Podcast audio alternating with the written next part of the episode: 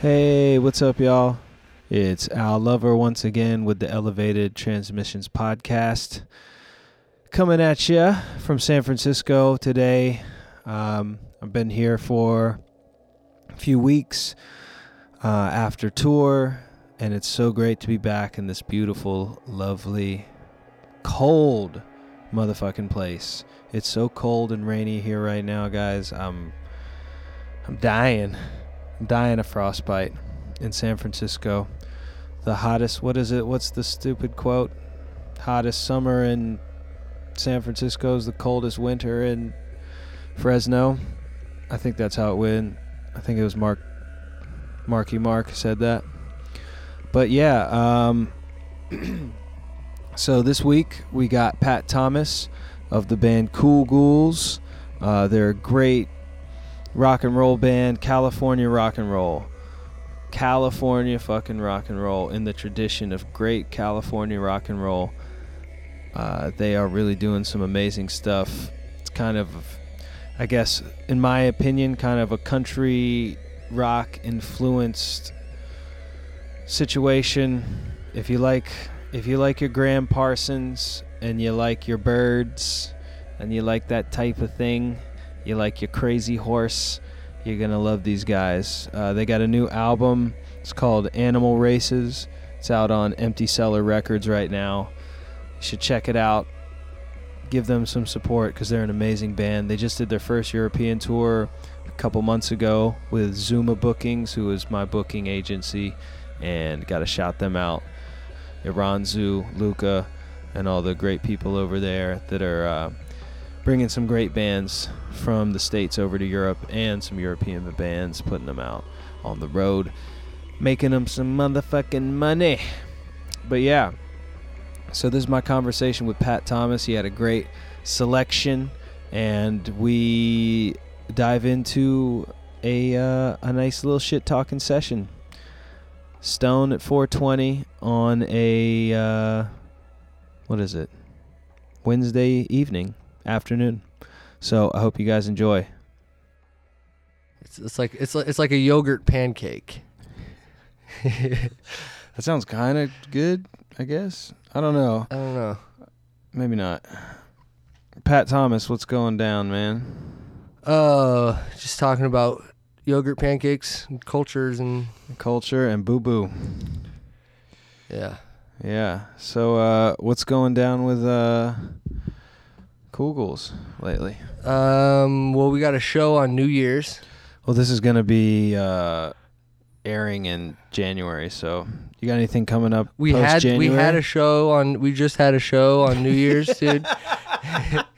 it was it was, Was it lit. Yeah, it Oh, was man, lit- lit was- AF? Yeah. nice. So 2017, here we are. Yeah, everything's changed. Yep, New Year. We made it through. It's 2016. Everybody's alive still. Well, except for Well, Bowie and well, you know, lots. some other people. everyone listening, everyone listening, you know, we made it. Here we are.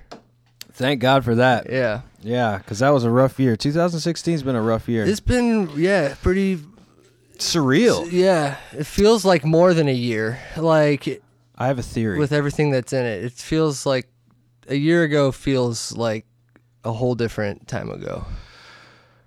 Yeah, it does, and I have a theory, and I wanted to address this I on love the theories. podcast. Uh, so my theory is the reason why this year everything's kind of flipped is because long hair Pat has become short hair Pat, Oh damn. and short hair Pat has become long hair Pat. well, it's like and I think the polarities might have shifted, dude. is it is that is it the cause or the effect of the uh, shifting polarity? You know, like That's uh, true. That's true. Maybe is it yeah. just a symptom of you know For all those folks it's not my out there, fault and it's it's not- like definitely you, not and your like fault. and like you can't blame the chicago cubs for trump getting elected but you can say like if the Browns win- that's it, it's not a good sign when that happens it's like hell has frozen over Yeah, the well, as they say i guess the Eagles got back together a while ago, right? Because the Hell Froze Over tour. Oh yeah.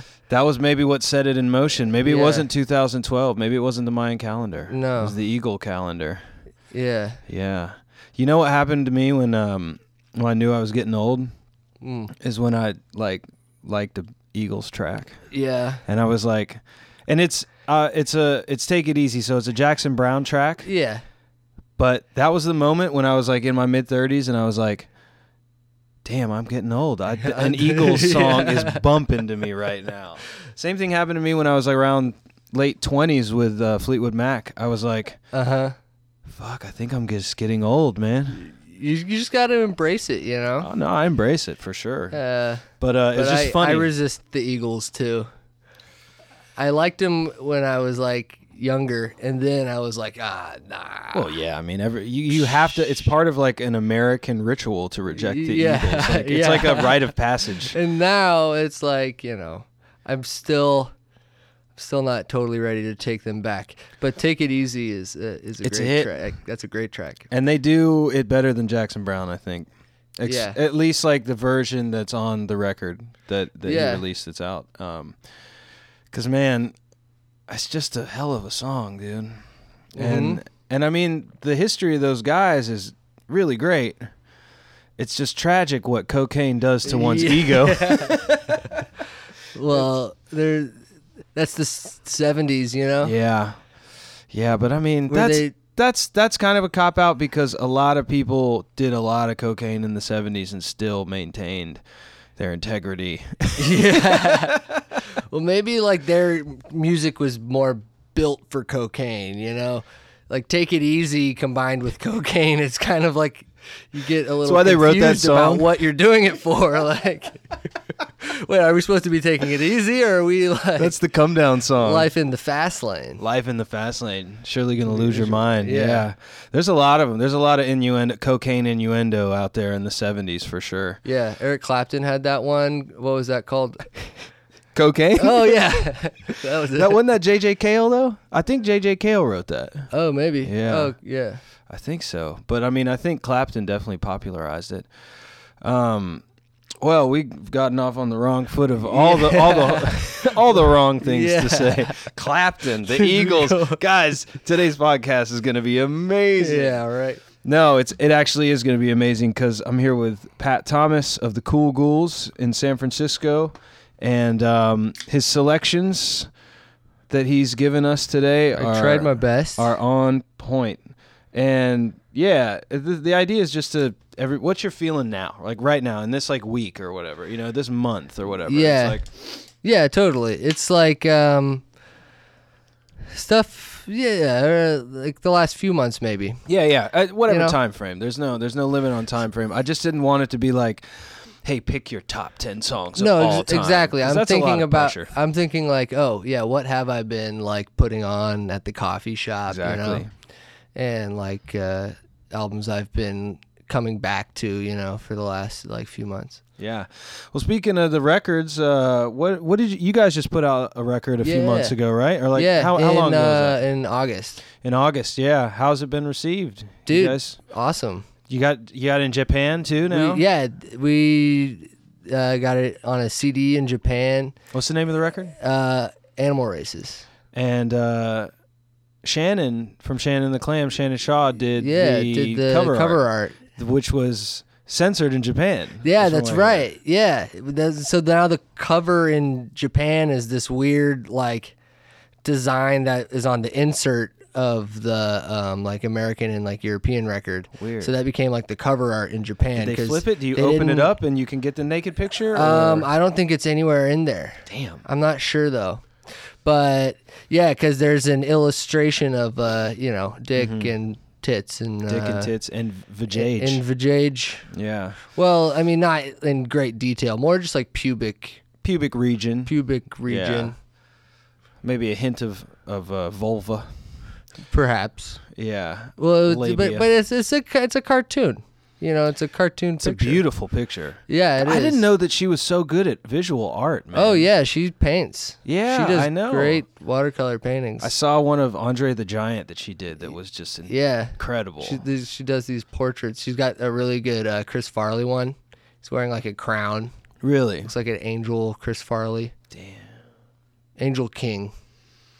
That's dope. Um, Yeah, I saw her. I saw her post some of her work on Facebook because she usually just posts like animal, cute animal pictures. yeah, and then she like posted some art. I was like, "Whoa, what's this art?" And I was like, "She was like, it was like, oh yeah, some shit I did." And I was like, "Holy shit!" It's Yeah. amazing, man. But yeah, the the cover art is really cool. It's got the two naked people playing tennis yeah. over a river with an eyeball. But there's like an eye in the sky, a void type symbol in what's the the, uh, sky. what's the what's the meaning behind that painting? it's just a symbol, an image of symbols. Okay, so there's just a- symbolism. It's, it's just there. a vague, just kind of like it's supposed to kind of convey like a uh, well, that's what symbols are supposed to do, right? yeah, Just like kind of present the vibe. you Yeah. know, like those archetypal, like yeah. the, the eyeball in the so sky. you've got is the kinda- void in the sky, yeah. and then the man, there the or the you'd say like maybe female and male Yeah, the polarity is The kind of pol- at play. right. Yeah. on either side of this river, and Which is the river of time or something or like that. sure, or, yeah, what have you. Yeah.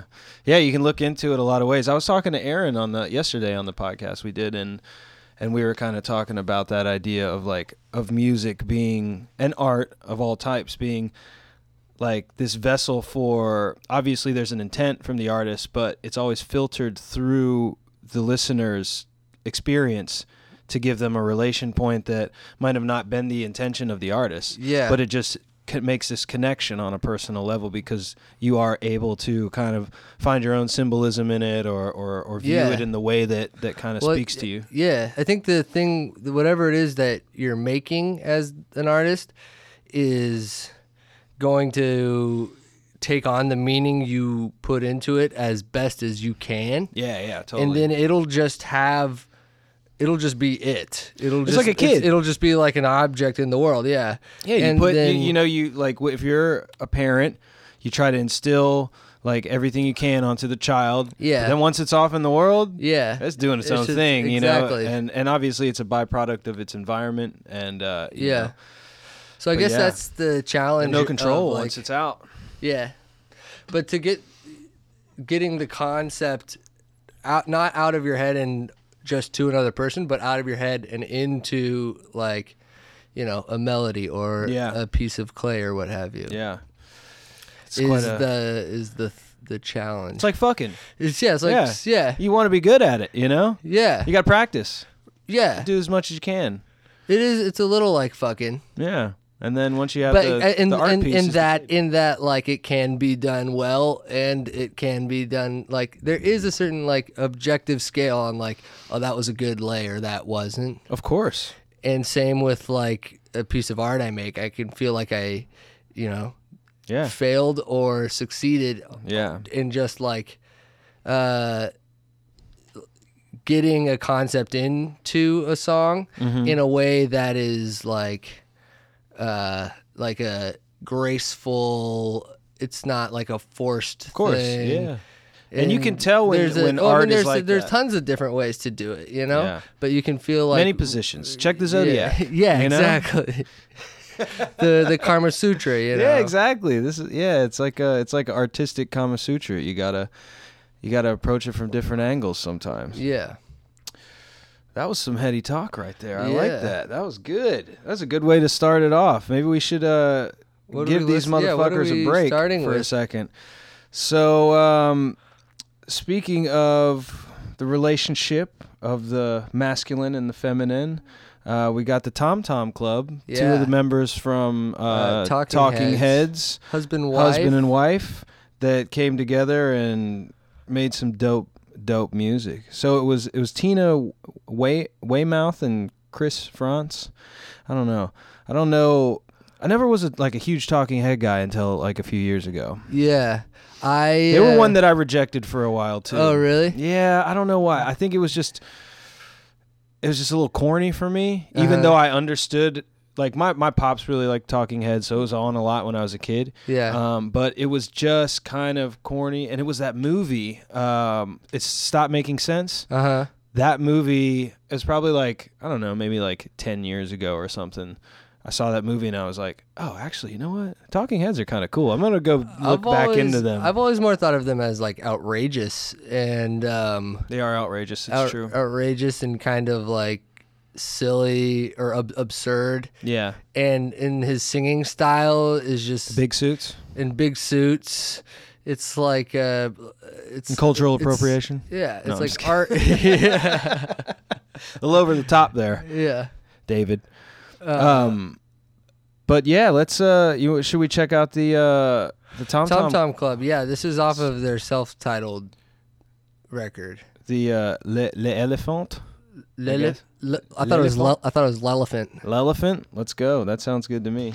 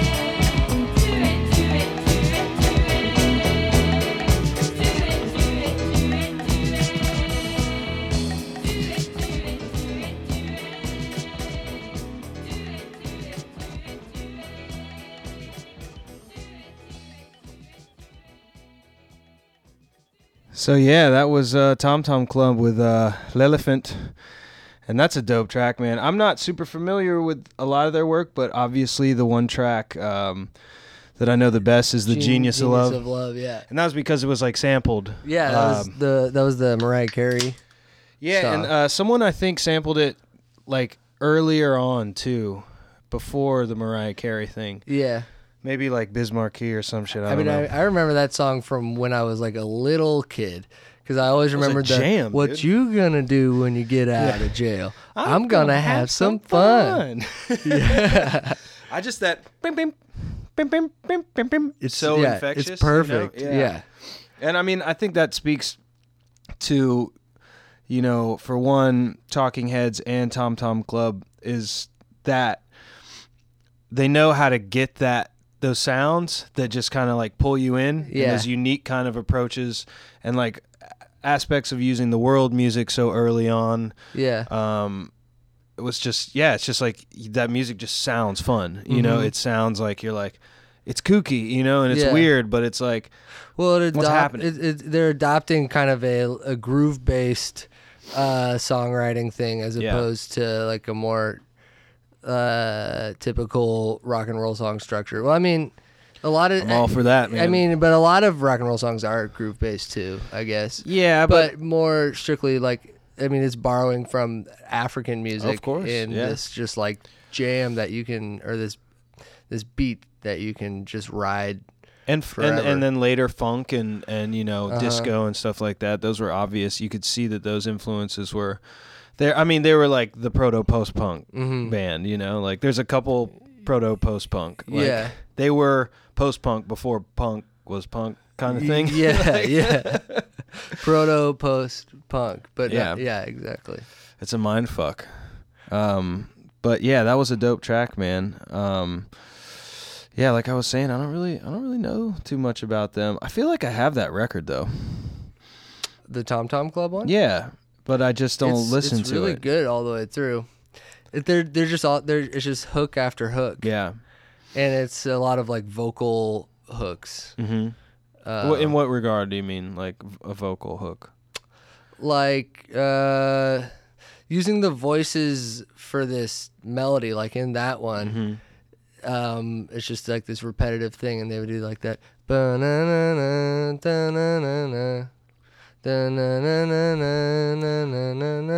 kind of using it as like a harmony Almost aspect. kind of, almost kind of like like a horn line in a song. Oh, the way they're- they're like- the way they're using Gotcha. utilizing these vocals. yeah, yeah, yeah, yeah. It's almost like it's it's placed as an instrument right. as opposed to just a aspect to like getting a Of, message like, across or whatever. or- yeah, yeah. yeah, Interesting. Cool. I didn't think about that, but I can see that now. It definitely sounds like a horn arrangement kind of thing. Yeah, but but it's it, whatever it is is like a hook, you know. Mhm. That's the melody that gets stuck in your head. Yeah. Um, and so yeah, all I mean, like Genius of Love is like Yeah. full of those. Yeah. na, na, na. Yeah, that shit is is uh is crazy. But yeah, so uh, we're off to a good start, y'all. I hope you're enjoying it. Um, next, we got Chico Hamilton Oh yeah, with a man from Two Worlds, and uh, I don't. Yeah, I'm not This really is, familiar uh, with Chico, Chico Hamilton. Chico's a drummer, Mm-hmm. um, and uh, yeah, this track features uh, Gabor Szabo, Mm-hmm. Yeah. and this is how I first heard about Gabor. Uh, you said, well, how do you say it? I don't know. Gab- I've, al- I've seen the record where it's got the profile of his face Mhm. on it, which is pretty sought after uh, collector jazz record. But um, I don't really know. Like I, So I went through a pretty big phase of jazz when I was in my late teens, early twenties, like because of sampling. So I Uh-huh. just buy all these jazz records because that's what people sampled, and then Yeah. got into jazz. And then um, probably like in my mid twenties, just like then just rejected jazz. It was just like I want nothing to do with jazz. Like, Yeah. take this away. I don't. I, and now I'm getting like back like. Do I still have some of those jazz records that, I, that I had when I was younger? I was like, I need to dig those out of the. Dude, uh, yeah. I have a, I had a, I had a pretty good stack, man. I've realized that uh like late 60s jazz like mid like basically 60s jazz Mm-hmm. is like really fertile ground Well, when they started getting stuff. Afrocentric and all that shit, like and Yeah. started doing all the world stuff in there and like a lot of like Eastern influence and, and African Yeah. percussive aspects and, and obviously like early jazz has those too but they went Yeah. like they But were like going to the heart of Africa There's with this kind shit. of like, not like sweet transition time around like when they hadn't gone full all that, Mhm. but we're getting there. So Yeah. it's still kind of this like Still, like, post-bebop based- yeah, kinda yeah, post situation. Yeah, exactly. And but they're like getting a little more far out with it. yeah Um, this, but yeah, Ga- uh, Gabor Szabo is like this Hungarian guitarist. He's the guitarist on there because Yeah. I was thinking like the guitar line on this thing. Yeah. it's just I guess he's just kind of like moving around and doing his thing the whole Right. time. But man, it's so beautiful. Yeah, Yeah. that style of play, he like incorporates a lot of like Hungarian, like like kind of Baltic folk- kind of yeah, uh, like folk- scales and shit. yeah, Okay.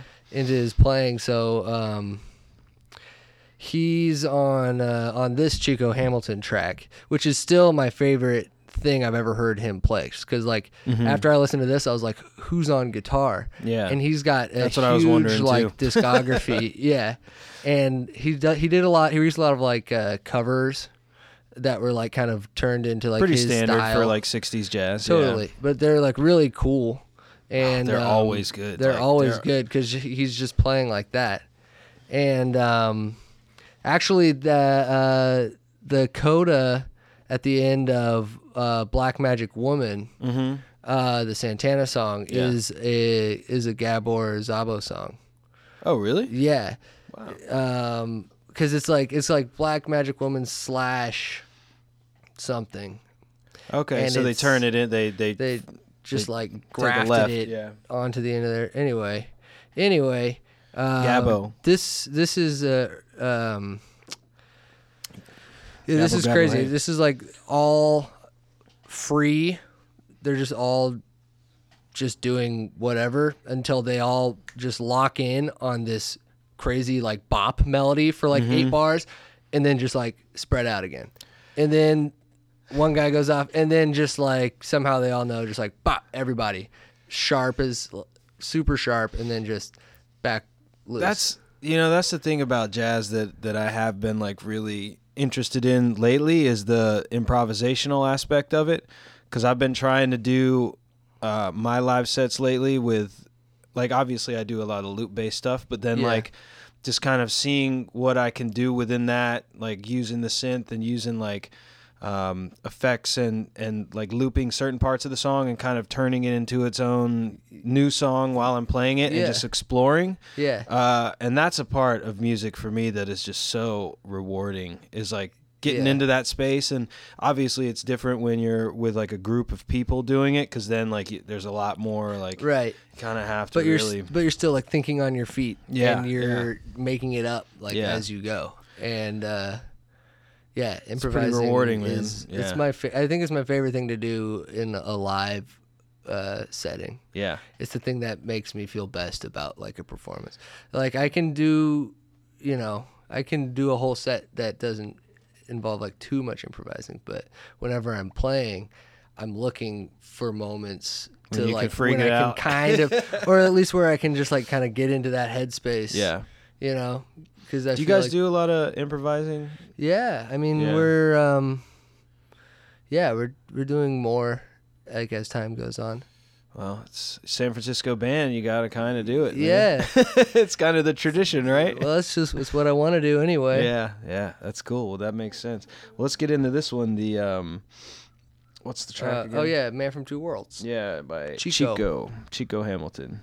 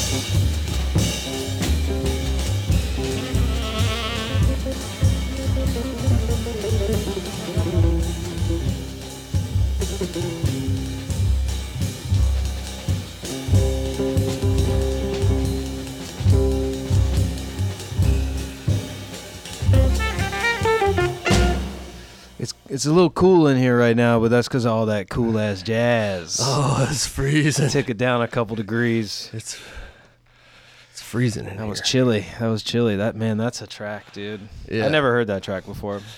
Yeah, they get pretty free. It's most of Chico Hamilton stuff isn't like that, but Yeah, that one is. That was one where he that kind was one went to it's like- space. yeah. I mean, even the um, the the name of the record, you know, like a Mhm. man from two worlds. It's like it has almost like this otherworldly thought in your mind. You're like, well, what was is he from space or like Right. what's going on with him? Well, I guess and he still has one foot on the ground. Like he's still got other t- tracks on the Yeah. record that are a little more straight grounded, straight yeah. ahead. Yeah, well, sometimes you gotta go space, man. Yeah, That's where you. I mean, that's really it's like the place.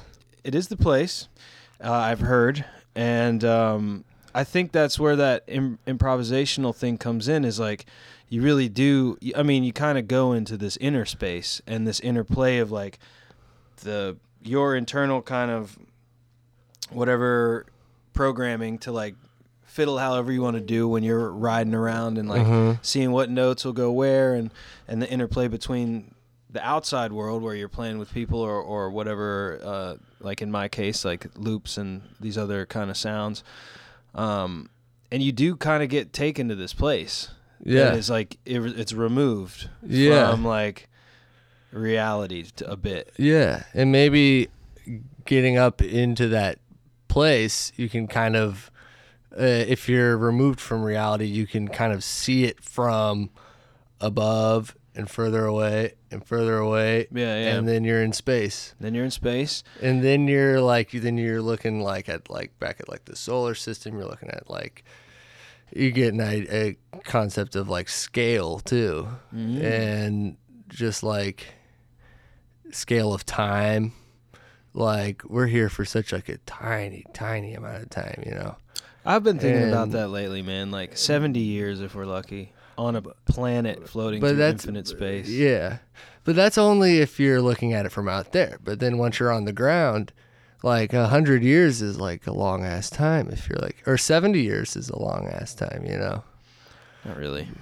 But it, In relativity in to, relative to, to like your like day or, okay so you know. like if i'm waiting to uh waiting for like a pizza if it's coming in like seven if it's coming in like seven hours i'm like oh man that is a long time. Like like it's like all right we're gonna queue up this next track you know? It's like it's like it's 20 hours long I guess life is kind of waiting for like a 70 year pizza. Yeah. Because then at death, you kind of get the release and it's like the pizza's delivered. Oh, I hope it's like- nothing like pizza. That sounds like weird. I don't know, man. I, I fuck with pizza heavy. Yeah, De- pizza death, death by pizza. death by pizza. or or like heaven just a pizza infinite pizza party i could fuck with i could fuck with that yeah, yeah or like maybe i could just eat pizza infinitely or that could be a hell too that would be. you're be just forced to eat pizza for infinity If you were doing something infinitely, would you even have any concept of time at all, or would you just constantly be in that single, Well, you know- singular moment? infinitely would imply that you had been doing it the whole time before Right. so You wouldn't feel like "Oh, it's been so long. You would just be like, I, I am. This is what I, I eat pizza. Yeah, and I guess uh, well, there is that that that idea that through like space and dimensional space or whatever that you are this thing and you're just this thing doing the same thing infinitely Uh-huh. and then also you're you have like like if you think about like what's the um, multiple universe theory or whatever you're also doing everything infinitely Right. a different way There's someone in another universe doing exactly what we're doing, except for they're drinking like High tea. Life. Yeah, or green tea. yeah. or green high life um And and that. yeah Yeah. and a myriad of other of other realities. See, I don't know if I uh if if I'm all I don't I don't know about that one. About about that model. Why? Just cuz It's really uh, hard to co- conceive. Yeah. Do- Like well, in that a doesn't sense make it less valid. I don't know. I've heard just different. Uh, when I try to conceptualize like uh, space and time, it doesn't seem useful for me to think that there's like. I don't know. I think the the as far as like scale goes and multitude go, goes, there's like a limit to like something my brain can like visualize. I guess. I, I mean, yeah, I think I think well, the, yeah, that's when it gets all to and to theory, and you'll never know. You know what I'm saying? Like Yeah. you can like do some mushrooms and think you understand it for a few seconds. Yeah. But you, yeah, I mean, even But I guess maybe the reason that the multiverse thing Mhm. is less use isn't doesn't seem very useful to me is because if someone starts thinking about that, they're going to be be visualizing physical things. Like they're gonna they're gonna try to imagine it within what they are able to imagine. their context of, of within reality. their context yeah. of reality. Whereas if it is true, Mm-hmm. it's not the type of thing your brain can actually like visualize and Well, see. yeah, I mean, so that's the- if you're seeing it, then you're like imagining, It you're like limits mis- you by your perception. misimagining like what it is actually. Well, that's kind of like God, right? It's like Yeah. saying that you know what that is is like you or you know if you have that concept of whatever that is, it's kind of like it's like well you're playing yourself by even trying to envision that you have an idea of what it Yeah. encompasses. Like what Yeah. are you talking Yeah, about? Like yeah. you sound like a fool, you Yeah. know? Like so yeah, it's true, but I, I do think that those things are, are worth considering, and especially I think like what you were saying, like removing yourself further away and kind of looking down at reality objectively be it be it on this you know on this level of like you're in the moment kind of observing from the moment Mhm. or even just like a like analysis of behavioral patterns and day-to-day life and and, and whatever you're doing. Yeah i think that's a really important thing and i think that the more you go into those creative spaces you're able to do that like as a as an artist you're able to be like okay well this art is coming from this place in me and Right. it's showing me this part of Right. myself that you know I'm I'm trying to further understand or or or I'm or I'm looking at under a microscope you know what I'm saying like yeah. Yeah, it's a vehicle to like put yourself in like just thinking about like uh well, if you want to go to space like Which is- it's the place. Which is the place. yeah Yeah. You know, Sun Ra's a good place to uh, a good way to go. well like, or like music, you know, or anything any ex, ex, exploration yeah. I think that the elevated uh, podcast transmission, that's the name of this podcast, is uh, definitely about exploration. 'Cause, um, that's that's kind of the, the premise is I want to invite people on and be like, hey, like, what are these songs you're um, feeling right now so I can learn about music? You know, it's another way for me to learn about music as someone who's really passionate about it, but also doesn't retain information very well because I'm just stupid Mm-hmm. Yeah, fucking dude, I'm the same way, like, dude. yeah, I don't remember I don't like remember shit. You're like you're like you want me to pick some songs? I'm like, oh, dude, what do I listen to? Yeah. I don't, I don't, I don't remember. like, I'm I the same way, I man. yeah, and and like you know like uh, I'll be on here like talking about a song and being like like yesterday like I couldn't remember who Vincent Gallo was and I and I referenced Oh. two movies that he wasn't in that were about it was Midnight Cowboy and Drugstore Cowboy and the movie I was thinking of was Buffalo 66 okay, yeah, like, what the fuck where did that come you know what I'm saying like yeah. Well, how do you retain all those like? factoids Yeah, yeah it's there's uh, somewhere in there, you know. they're definitely buried deep man Like I remember, I remember a lot about something once someone like mentions it. Like if, but if I'm like, if they're just like, name a guy who does this, I'll be Yeah. like, uh, I can't think of a single one. yeah you But need then- something to riff off of Yeah. But then if someone mentions something, I can be like, oh, I remember like what I know about that guy or whatever. That's how I feel like I am with like being funny. Like I need someone to like be funny with because Yeah. like alone, I'm just not like Yeah. by myself. I'm not really funny. I'm at also all. like not gonna like start it, you know. yeah, yeah, totally, totally. Like I need someone to like kind of yeah It's like get it, get make the, make get a the funny ember. comment about like, or two, and then and then yeah you're re- re- a retorter. yeah I'm a retorter as well. Um, so anyways, um, maybe we should move forward to the next track, What a is mellow it? jam. This is the Cass McCombs. oh joint. yeah Um, the new one. Laughter is the best medicine. This song is crazy good. I've Yeah. never really listened to him that much. He's got a lot. He's got like a bunch of albums, and uh, sometimes I had a hard time finding like a like a door into like his Mhm. music. Um, but uh, this new album, I think, would be a good place for anyone to start. This song is so well crafted and you know, it reminds me kind of like almost like a 70s soundtrack vibe. Yeah, Um, I can see I can see like a weird scene of like it, it like in my mind it picture like driving through like a a field like maybe like someone's on the way to a house but it's in that grainy like 70s film kind of like okay, way. yeah, uh, and that's that's my the imagery that I got from this song. Yeah. um, and the song is laughter is the best medicine. It's off the record mangy love. And um, Cass McCombs. Cass McCombs. Let's hear it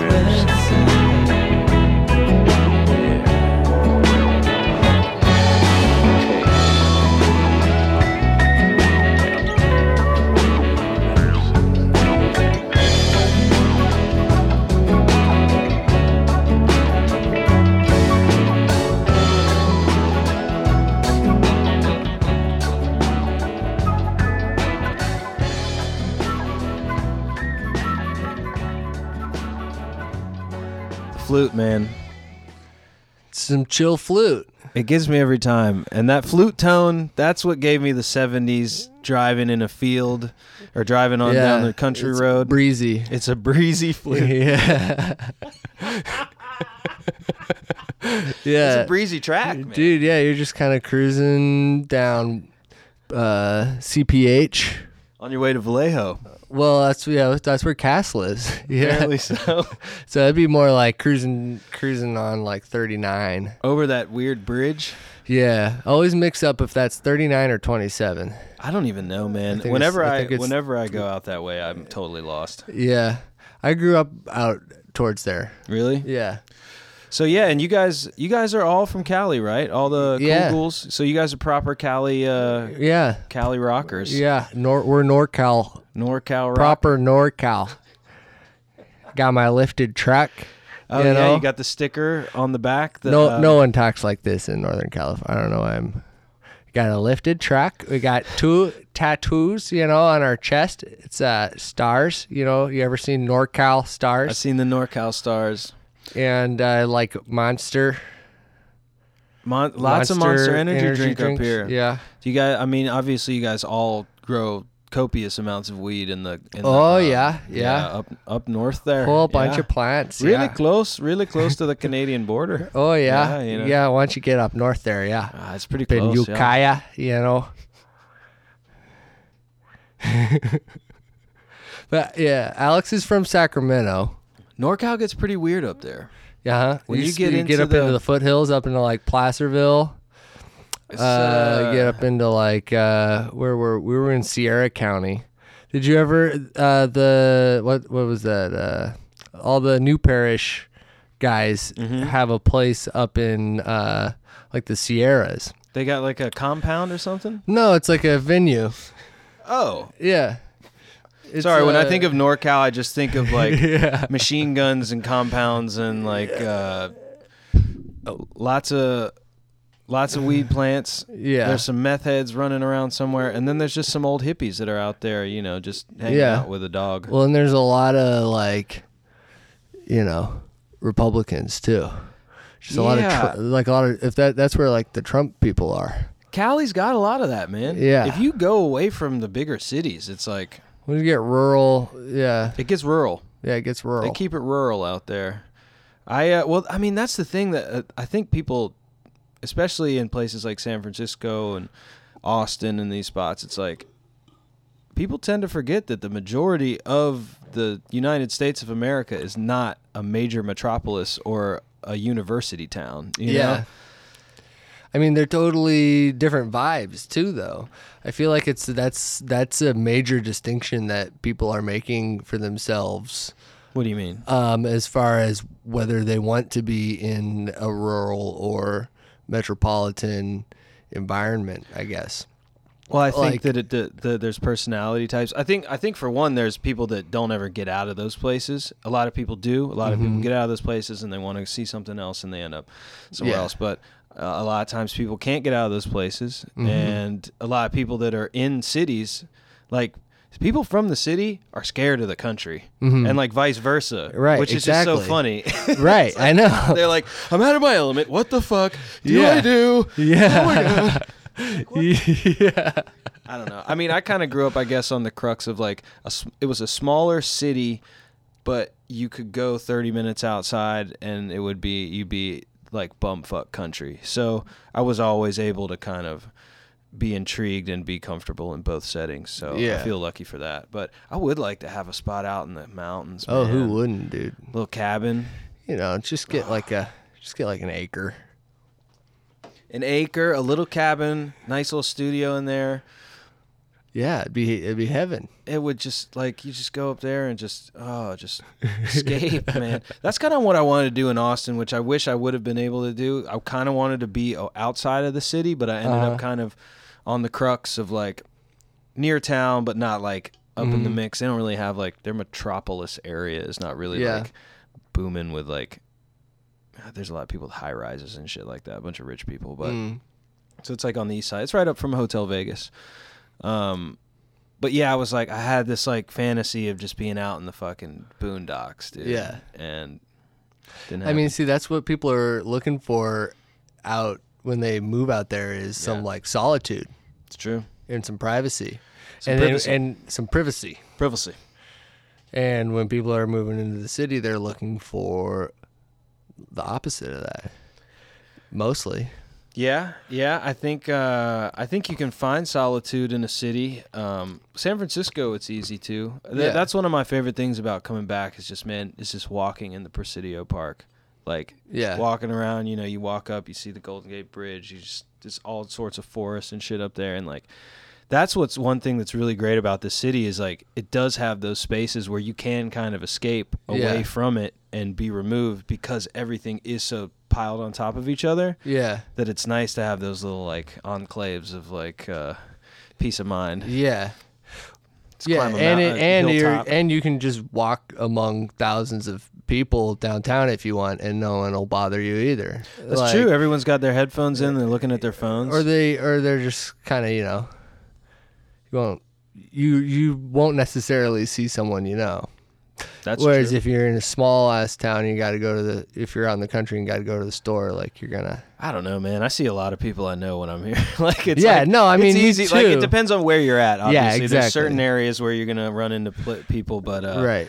But um, No, me Yeah, too. you can't like, get lost That, in but the see, that's what. I like about San Francisco, though. Is like it's Yeah. small enough where like I can just, I don't have to hit anyone up. I can just kind of step outside and kind of see, you know, see where it takes you. see where it takes me, and Yeah, I'll run into someone and like, Improvise the day, dude. Yeah. Go to space in, in yeah, the in the daytime. Yeah, I like it. Well, I think that's kind of a, a good segue into the next track, um, which is uh, speaking of a a city boy who's kind of making a country sounding uh, j- folky jam. Oh, uh, the Arthur Russell? Russell. Yeah. So yeah, Dylan was on here. Um, Dylan Edric, if you guys remember that. Oh, uh, yeah. yeah, you know her. Girl obviously. Dylan. Girl Dylan. Yeah, that's funny. I forgot.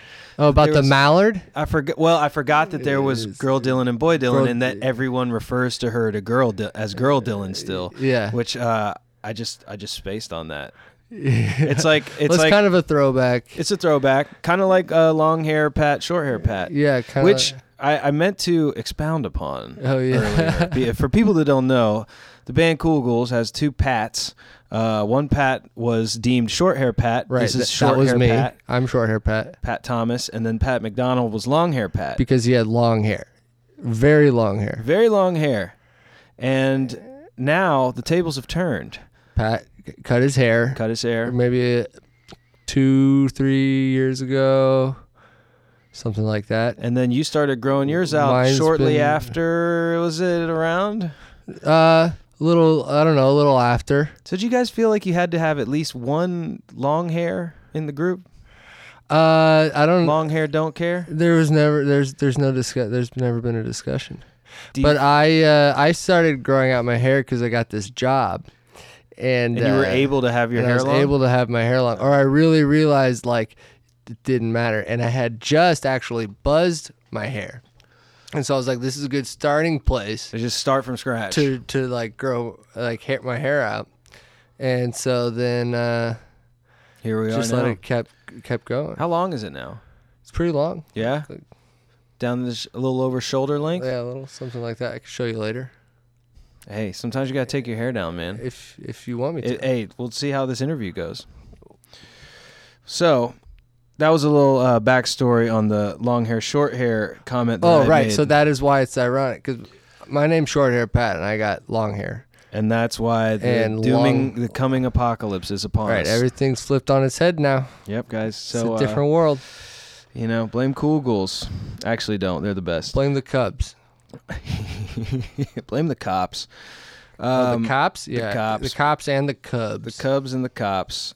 But uh, so yeah, this track is Arthur Russell, who Girl Dylan was on the other day, uh, and she played an, one of his tracks that was a little more upbeat, experimental kind of electronic music, and this is a more kind of down home, um, folky kind of groove, which is so beautiful. yeah, This song is incredible. it's tender. Let's have a tender moment. Take that hair down, man. I couldn't say it to your face, but I won't be around anymore. I couldn't say it to your face, but I won't be around anymore. I needed a place, so I walked in the door. I couldn't say to your face, but I won't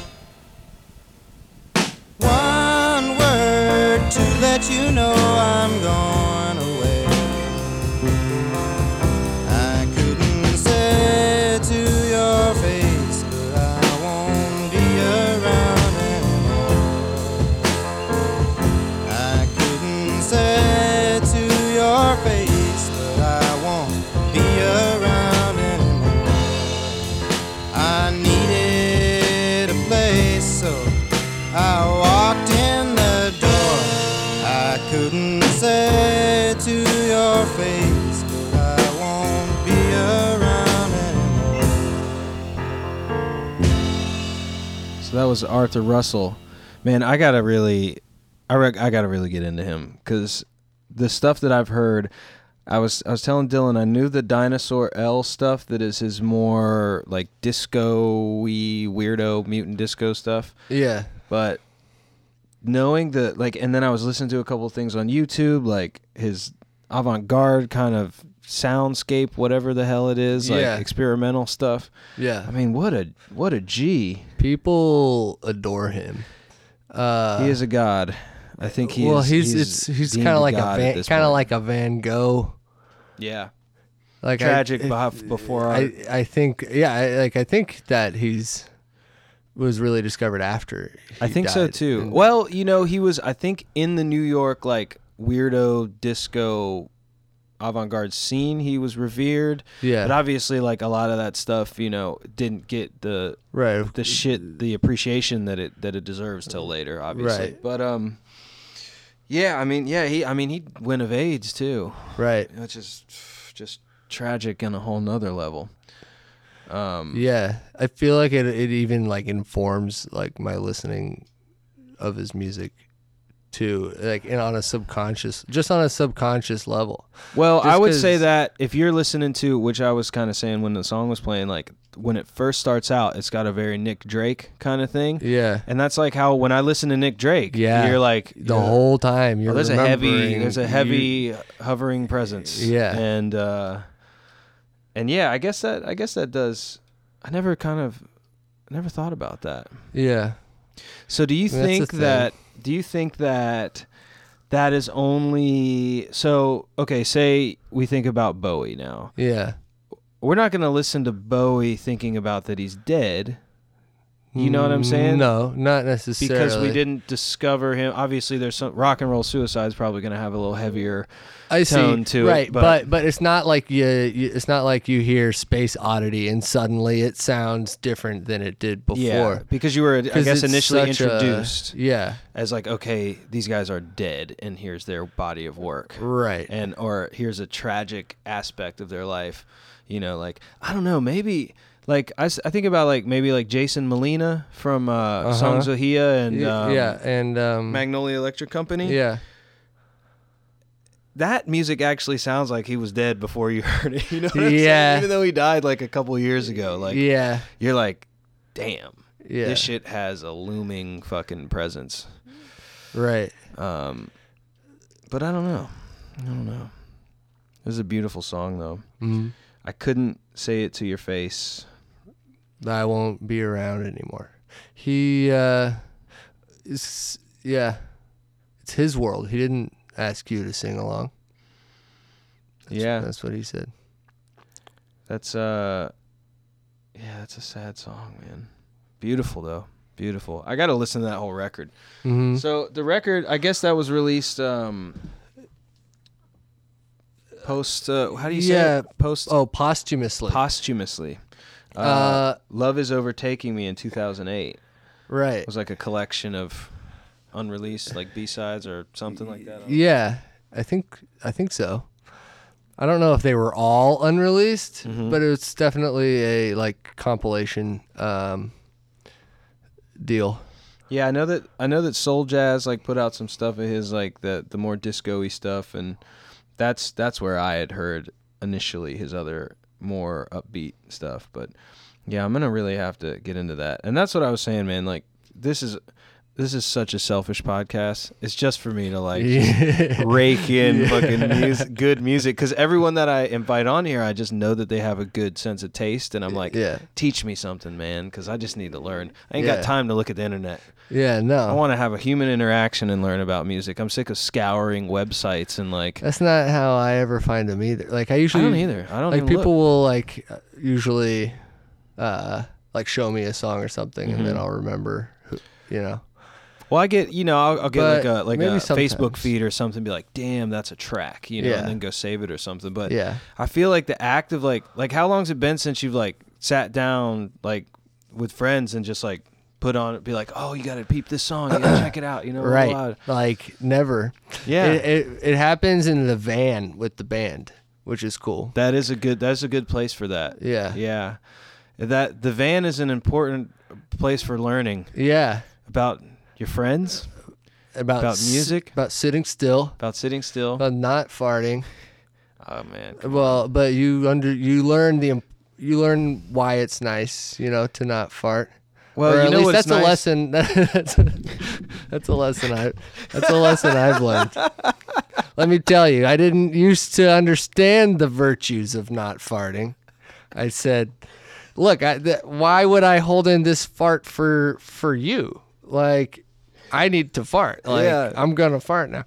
But um, Oh, you know. I've learned that uh, you know, just just hold it in. Just you you can't don't- hold it in too much though, man. Because if you hold, you start holding them in for an extended a period of time, and it's gonna do you some damage. Yeah. Well, you know, you get out every once in a while, you know, get some gas, stretch stretch your legs. some gas, Yeah, expel some gas. expel some gas. What's the next song? Funkadelic, which is Oh, yeah. segue. All right. Yes. All right. So, and the title of the song is very poignant. If you don't like the effects, don't produce the cause. yeah, this That was is an amazing segue for the record. Uh, yeah.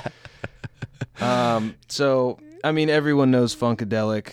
I don't even know if we need to give it any. I just, Just think we need play to it. play it. It's, uh, it's they're the gods.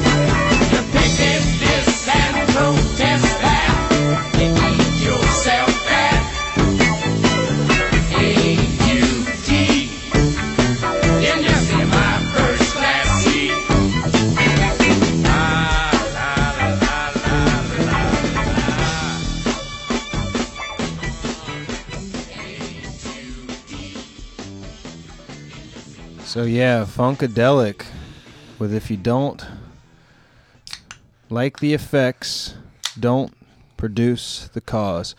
And that's off uh, America Eats Its Young, which came out in 1972. Obviously, uh, a byproduct of the brilliance of George Clinton Yep.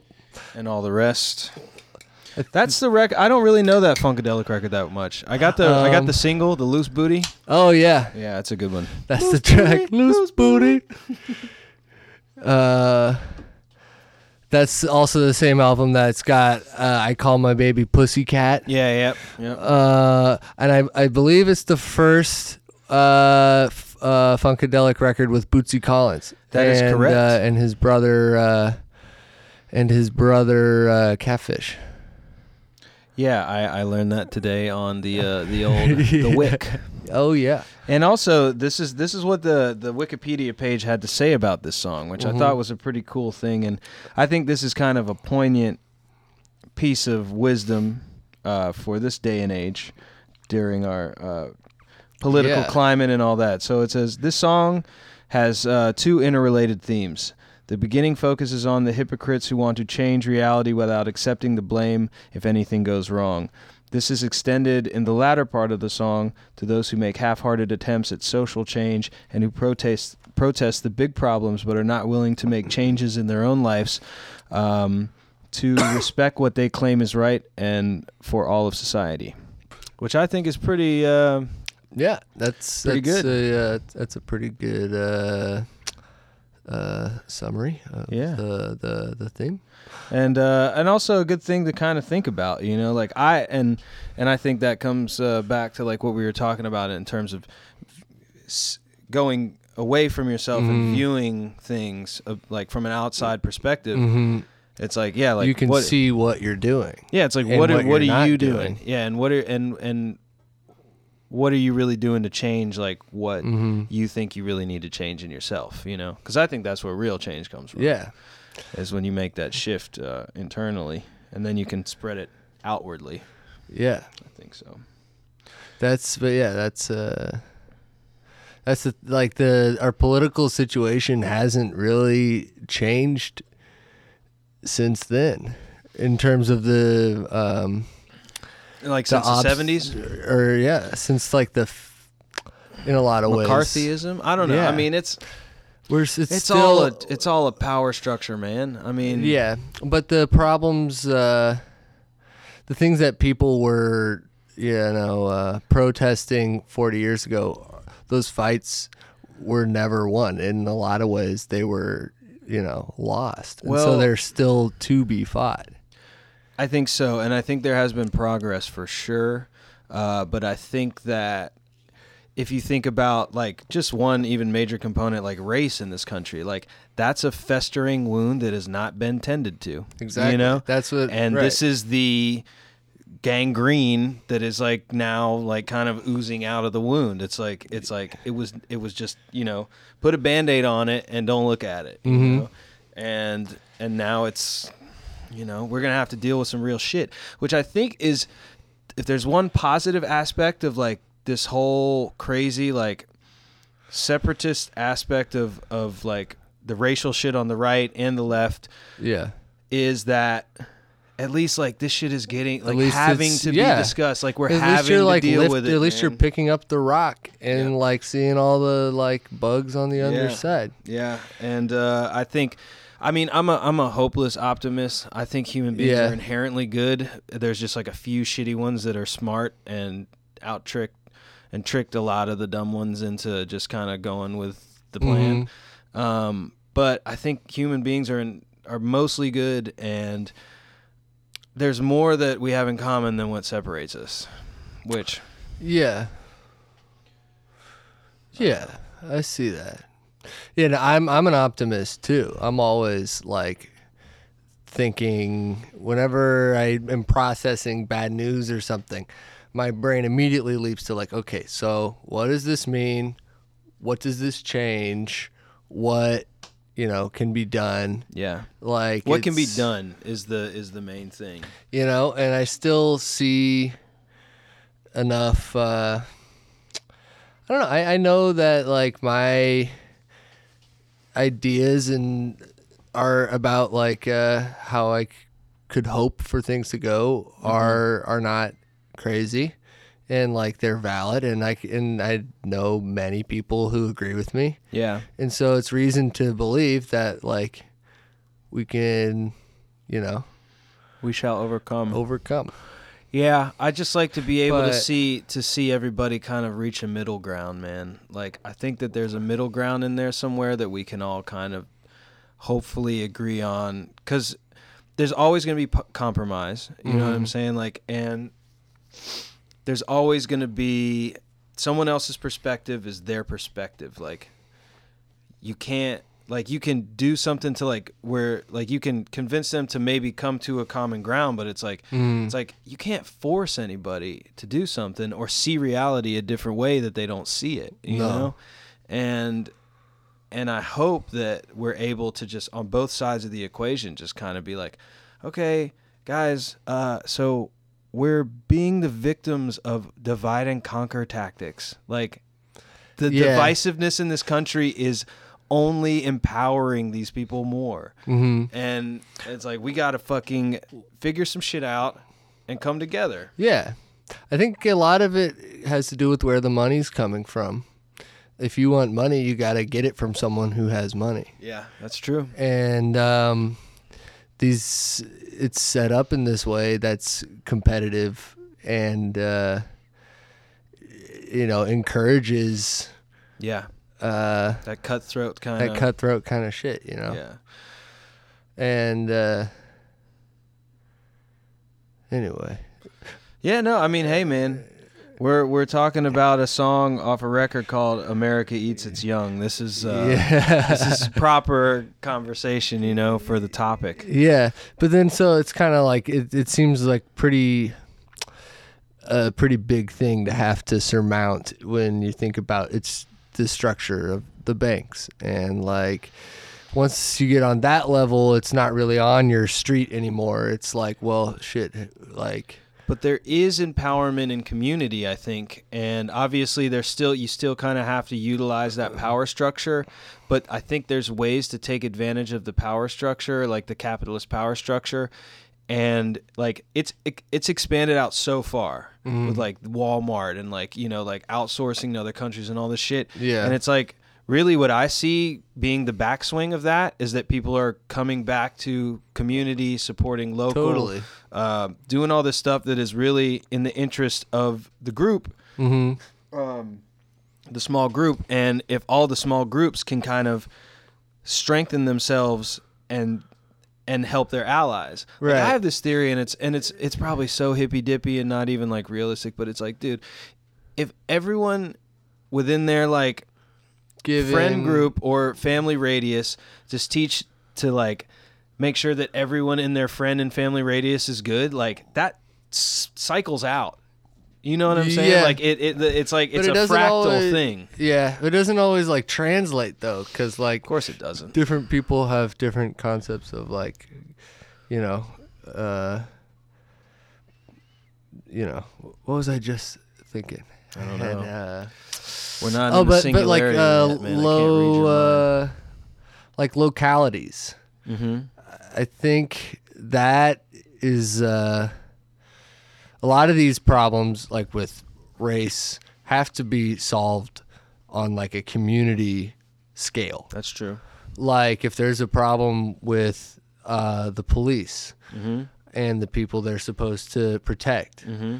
that's something for that police department and that community to work out. of course There can't be it, it, that's and so that's a change that can only like really happen and on I a think, local scale. and I think that that's what it what re- really I'm talking about in terms of this fractal out type of thing and you know changing from internally and and pushing that like once you change internally you're able to push that out Mm-hmm. and I think if you think of a micro macrocosm like communities have to go in there and do that work and then that fractals out you know what Yeah. I'm saying it doesn't it doesn't trickle down from- Right, right. it's like we have to make the change Oh, that's that's what I was gonna say. Right after Trump was elected, the optimist in me um, was thinking like, well, whatever the federal government decides to defund Mm-hmm. um, California is just gonna have to replace it. Step and, it up. And California, I think, is you know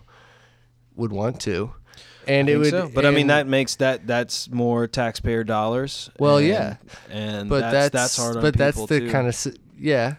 But I mean that if uh you could have a, a agenda similar to like a, a president's agenda, like you could Mm-hmm. take a Bernie platform and just apply it to like the state of California. yeah, true. And it's I mean it's as big as a country. And, oh, you're you're one of the. Uh, are you? What is it? The, you're going for the uh, uh, uh, Cal Cal exit. Yeah, Cal exit. No, I don't think so. You know what we need to do is just. I mean, now that weed's legal, like look at look at Colorado, dude. Like we should Let's like, get w- that like, why money, can't- Like, baby. like why can't we just like do our own thing, you know? And uh if anyone, you know, tries to bother us, then then then that happens when that happens. But just like yeah, well, the federal government will. You know, if you get, if you go too far out, they're gonna come knocking. Yeah. Like, listen, buddy, you're over here on the West Coast. I know you got your flip flops and your sunglasses on. And you think it's all hunky dory, but listen, you're going a little too far out. Of, the rest of the country's freaking out. We got to shut you down. Well, until they do. That's true. Um, yeah, get your everybody get your militia started. We're seceding. Nor NorCal, Nor- yeah. NorCal, NorCal exit. Jefferson Jefferson uh the state of Jefferson. You know about the state of Jefferson? no, what's that? Oh, that's the it's a county in Northern California that is its own state according to the five people that live in it. Uh, Yeah, well there's more than 5. There's like a whole uh, Jefferson County. There it's they've they consider themselves the state of Jefferson. They have All not right. been, you know, recognized as by by California. Um, but Yeah, there actually like, "Okay, was guys, there we'll actually guys do your there actually up the were some uh, I want to I want to say there actually were some like uh, battles over this like in the back in the day. Oh, be- like- I could like be I could be wrong uh, about that. Like Gold Rush era. Like Yeah, you know, like 1800 times, you know. wow. I might Hatfield McCoy type style. that's the type of mythology that surrounds Jefferson's state of Jefferson. I, I could be making that up. I like to think it's true, and you know what? Facts don't really matter right now. I guess not. It doesn't Not fucking matter. We're just talking that shit. Yep, facts don't matter anymore. That is one thing we have learned. Yeah, yeah, that that, that is exactly true. Sadly. Um, so the next track we got is a groovy little number, another kind of 70s soundtrack vibe, which is the Natural Child joint. Oh yeah, well that that's that's your code for flute. I've now learned. Yes, yes, yes, yes. Flute is uh, flute 70s takes me to to the 70s 70s. soundtracks. Um, you know what it was? You know when I got turned out on on the flute, Hmm. which is a funny thing to say, but um, was is the OCs did it to me. Oh yeah. Yeah, because they were in some of their early records, like they started using weird flute placement, Yeah. and uh, I didn't know. I don't know if John was like listening to a bunch of Jethro Tull or like yeah. going on. yeah. because there's some Jethro Tull yeah. flute on some of those early oh, OCs sure. records. Yeah. and uh, that's what that's what got me um, into the flute loop. You you then you were like, oh hell yeah, flute. You Actually, like, you know what? um, there was that Beastie Boys song, "Flute Loop." You remember that? It was off I don't know. Uh, I, Ill I, Communi- I remember, no, it wasn't Ill uh, I, was- I was thinking you were gonna say sure shot Sure Shot. because that's sure got. shot. d- I think it's sure shot. But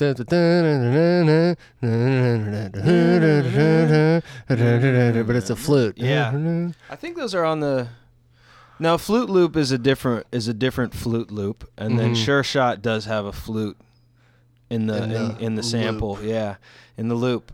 Flute It loops. does have its own. But yeah, I think maybe that's my code word for uh for flute. Yeah. 70 soundtrack. Yeah. Um, but yeah, this is Natural Child, and it's a shame my store isn't open. yeah. this song rules Yeah. because they go. F- speaking of like just going in on the jam, like, Yeah. they really take this. To There's a- this cool thing they do where it's like a key change. Yeah, I've noticed that in the kind of in And the don't middle know- of the song. Yeah, and they do it a few times. Yeah. I don't know what like interval it is, Mm-hmm.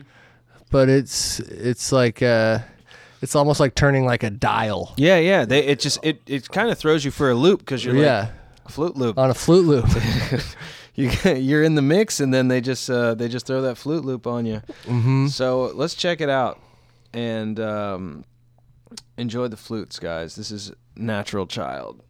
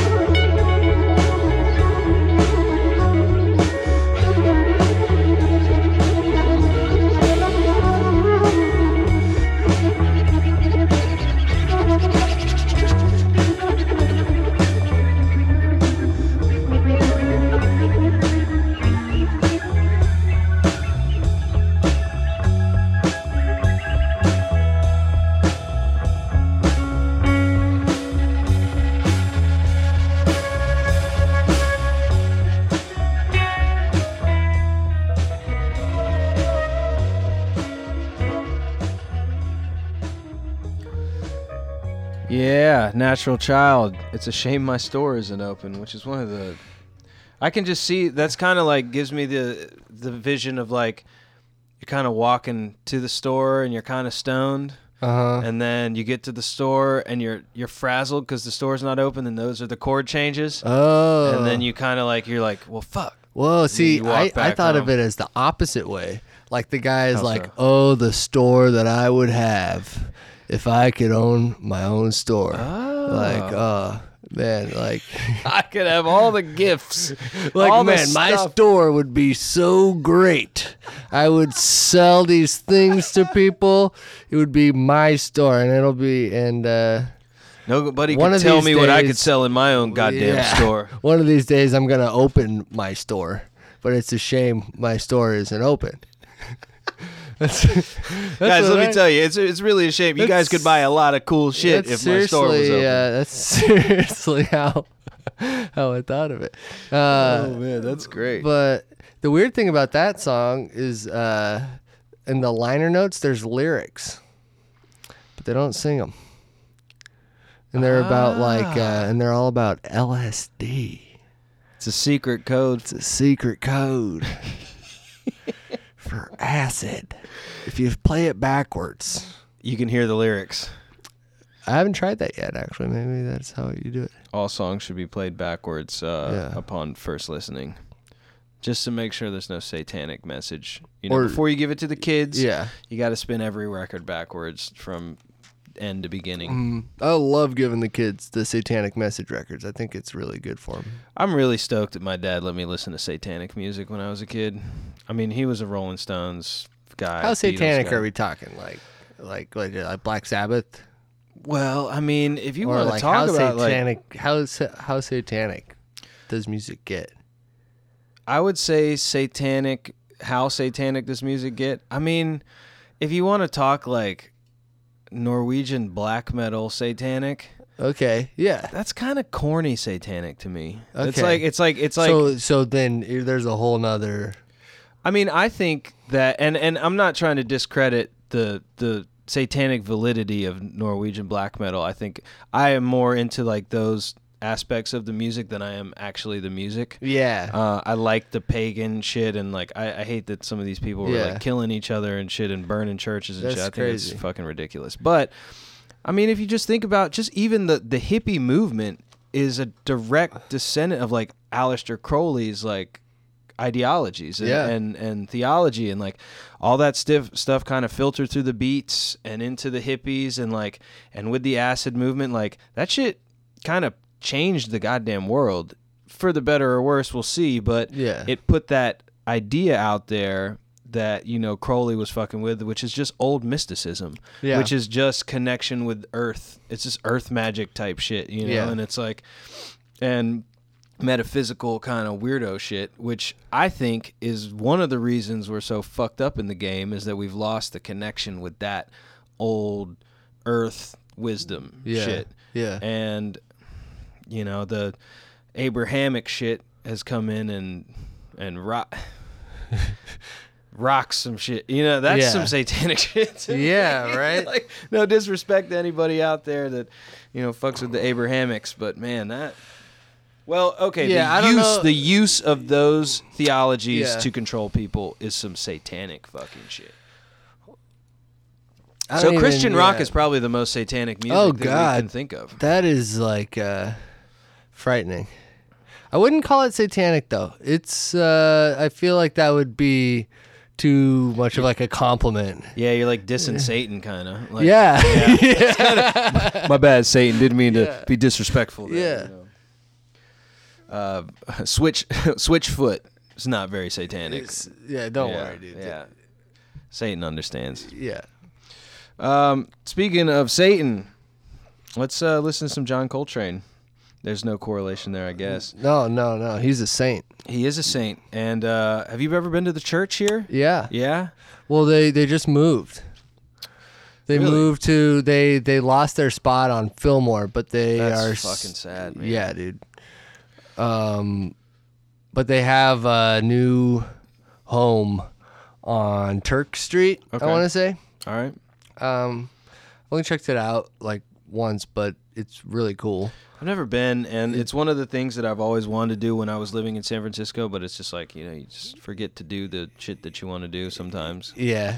Um, and uh, yeah, I mean, John Coltrane. Obviously, it's another one that needs no introduction, uh, and this is a this is a standard and a classic. Uh, but another, But another yeah, something uh, something like, you know, stuff I've been listening to recently. Yeah, just something to kind of. I mean, we're in fall, winter. You know, Mm-hmm. jazz music's good when it's cold outside and blustery. You know, it's Yeah. it's a it's a warm music. I feel like. Yeah. And it and it kind of, uh, even though it's cool, mm-hmm. it's cool and Yeah, it's sometimes it's cool, sometimes, it's warm.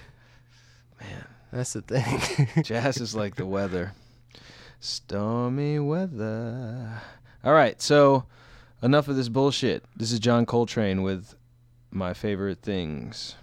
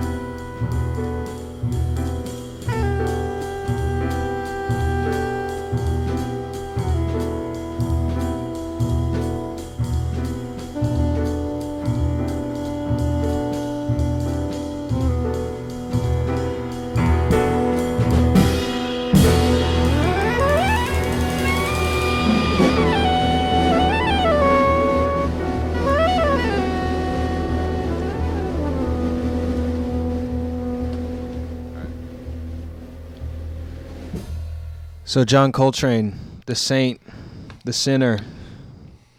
I remember I read um, Miles Davis's autobiography. Have you ever read that? No. It's so good, man. When It's- did he write that? Like in the 80s or something? I don't know when he wrote it.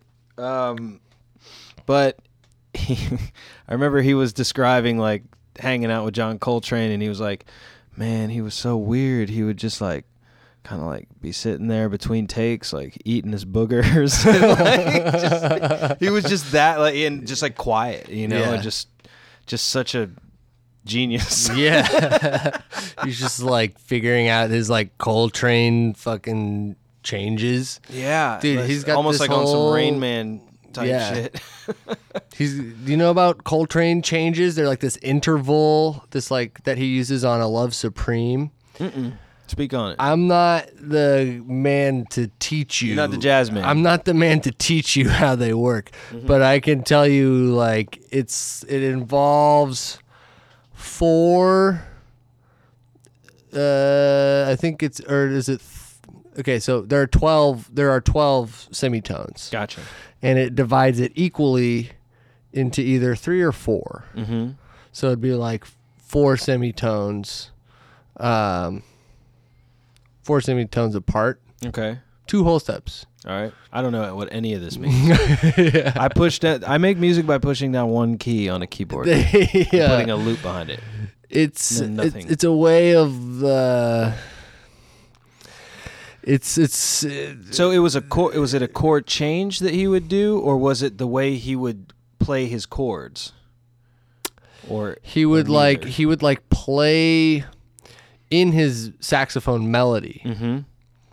as if jumping from this key to another key to their their key changes. Gotcha. He's changing the key that he's playing and according to these uh, keys that are relative to each other Mm-hmm. just through their like mathematical like distance from one another. And so that was something that he kind of That was an in, that was an innovation of his. And so were people to e- easily like able to understand and utilize that, or was it something that people were like, "Whoa, what's he doing?" Like, and it was his unique thing for a while. It was or definitely unique for a while. Well, I mean, you can Like, are they I mean, like, implemented uh, now, like yeah. into like it's people understand like how they a, work? and a they- jazz musician will be able to like play like Coltrane changes. Gotcha, gotcha. or like whatever. It's something that you would learn if you like wanted to learn how to It's some kind of play it's, Coltrane. it's like that shit. modal, you know. It's it's Okay. related to modes. See, I don't know anything about that type of stuff. So to to me, it's like complete Greek. Like I, I have no idea what you're talking about. But I was wondering if if I've been wanting to actually learn like excuse me uh, some musical theory and that type of thing, and actually like learn how to play a piano. Yeah. And I'm like, there's an aspect to it that I'm just like I'm fearful of learning to where it might I might learn too much and like the the original Ah. intent that I kind of had in the Uh huh. like because when I play music and make music, it's like I'm like a little kid. Like just like, every aspect of it is like I'm learning something while I'm doing it. So it's like this total Yeah. childlike kind of thing Yeah. and like actually understanding what I'm doing, obviously it would make it easier to translate what I want to do. Yeah. I feel like there would be an aspect that's lost from that, you know? Well, I don't know. You would that like- only. I don't think you would only incorporate the knowledge that like seemed useful to you. Yeah. Like if someone was teaching. I also feel like it's a cop out. if someone- and maybe I'm just lazy. Mm, I don't. I, I, I don't think so. I don't think so. I think people like think about music and approach music or come from come at music from all different mindsets. Yeah. And like I envy a ton of people I know who play music who I know that like don't have any kind of like vocabulary Mm-hmm. at all and I like envy the things that they come up with because they're just not guided by That's what I the worry about. like you know what I mean so That's I you don't want to yeah. lose that but if you have that already Mm-hmm. I don't really see how you could lose it yeah, I guess so. you know like any an knowledge any any any new knowledge you gain Mhm. I feel like you would only use as much as it's useful to what you're already That's true. That's true. And I, I- yeah, and and I think about it from both sides. I'm like, I'm like, well, there would be this. Because I you know. totally feel limited by the way that I think about music uh, a lot of the time. Just so were you like, did you like take lessons and stuff when you were a kid? um, kind of, yeah. Well, I, like I, I did self-taught I did band in fifth grade, okay. and then I did band in sixth grade, What did you play in band? trumpet. Dude, I tried to play trumpet, and they told me my lips were too big to play trumpet. And what? all I could think of it was I was just like, when I was just a kid, I was like, what about all the like black jazz musicians with huge lips? I mean, that sounds like a racist yeah. thing to say, but it's just like no, it's like there's black guys with big lips they play were trumpet. they were bullshitting you. They were. Oh, they were totally bullshitting me. And you know Yeah. what they gave me? What they give you? The baritone sax. Baritone. The big Like the fucking big tuba? the big tuba baritone thing. Oh man. and I was just like, and I had to lug that thing back and forth from like school to to my house to like. I was like, man, fuck this shit. Yeah. I would play in the back of the presentations, and I wouldn't play be playing shit. I'd just be like Yeah. pushing down the pushing down the Band little was things. yeah. Band was. I wish kind I of would have the- taken percussion. I didn't think band was fun when I did it. I liked uh, learning the trumpet, but I quit band after Can you still play grade. the trumpet? I can fuck around with the trumpet, but no, no, No. definitely not. Don't ask me to play trumpet on anything you're doing, unless you want some weird trumpet. I could do weird trumpet. Freak can- out trumpet. I could do ugly trumpet. I like ugly trumpet. I want somebody to do ugly saxophone on a couple tracks. Freak out like uh, you should do it. Eh, eh, Just pick up a sax and whatever, whatever could, you can manage to get out of that thing is probably going to be ugly as fuck. Thank you for that compliment. It's because I wasn't classically trained, man. Yeah, You know, I'm gonna make some ugly music. that's but lucky. Speaking of uh, unugly music, um, the next track is a great band from the UK. What, which, where were they Oh, from? Were they- Fairport Convention. Um, I don't know. They're from England. I hope they are, because people over there get if they're if they're Scottish, and you say Mm. they're English, like there's gonna be some issues. So we're just gonna say I'm, I'm like I'm I'm fairly certain that ah they could be Welsh. They could be Welsh, we should probably have Google searched this, but uh, but it's you know Richard Thompson. Richard Thompson. so check this Uh, out. That was my first concert when I was a kid. Word. Yeah, my dad took me to see him um, at this little venue in Asheville because my dad was a huge Richard Thompson fan. He never rocked Fairport Convention, but I assume he probably did when he was younger. Yeah. And then, you know, grew to like Richard Thompson afterwards. But yeah, that was my first concert. I remember I went over to my buddy's house and before the show. And we dyed each other's hair green, and I came back with green hair. You're like, unbeknownst "Richard to my dad, and my dad got so embarrassed. He was like, "It's like really? I'm gonna like take you out to I'm gonna be hanging out with the kid with green hair. yeah at, Like, at the Richard the Thompson Richard show." Thompson show. Dude, I'd be pissed at my he was he was vexed, man. It was really funny uh, uh, in retrospect. I was like, Yeah. "What? I don't know." It was like we're listening to Nirvana. you know? yeah, like, what am I gonna whatever, dude. I got green hair. Deal. Um, so yeah, this is his band, uh, Fairport Convention. That Mhm. oh man, I remember when I first I didn't know Richard Thompson was in this band until like this year. I just Yeah. knew Fairport Convention, and I knew I loved him. I worked at this sushi restaurant, and this guy used to always bring in a Fairport Convention CD and play it while we waited tables. Yeah. And I was like, I was always really stoked. I like Um, this track because I haven't heard it. Uh, this track's Pretty uh, tough. Uh, uh, it was from their first record, so they w- didn't quite get so like pastoral. They hadn't got so like pastoral, and like because they got really into like traditional English. Mm-hmm. Yeah, folk. lots of like. Yeah, I just kind of like minstrel kind of lute Mhm, kind of stuff, and uh, A loop but loop. This is more of like we're a we're a rock band in 1967, Yeah, I, I I I read that they were kind of obviously doing kind of a Jefferson Airplane rip a little bit. Well, that's what they were. That's what they were like called. Like Mm-hmm. critics called them uh, the English Jefferson, airplane. You can hear a lot of Bay Area in it, though. I mean, you can hear the, Oh the, yeah, it's like some like early Dead in there too. Sixty-seven. Yeah, You know, it's like they they they ate some uh, mushrooms or something. Some sort of magical mushrooms Uh, yeah, from, from the yonder or maybe did some acid or, or but uh, I think that was an Irish accent, and maybe that's maybe all they. I needed to do was smoke weed though. Maybe they just. Uh, Weed's hard to get, I'm not gonna say what they did. as you know. uh, Weed's hard to get in the UK. Did you in 1967. probably in 1967. Probably pretty hard. but now. Um, we got we got weed. tough?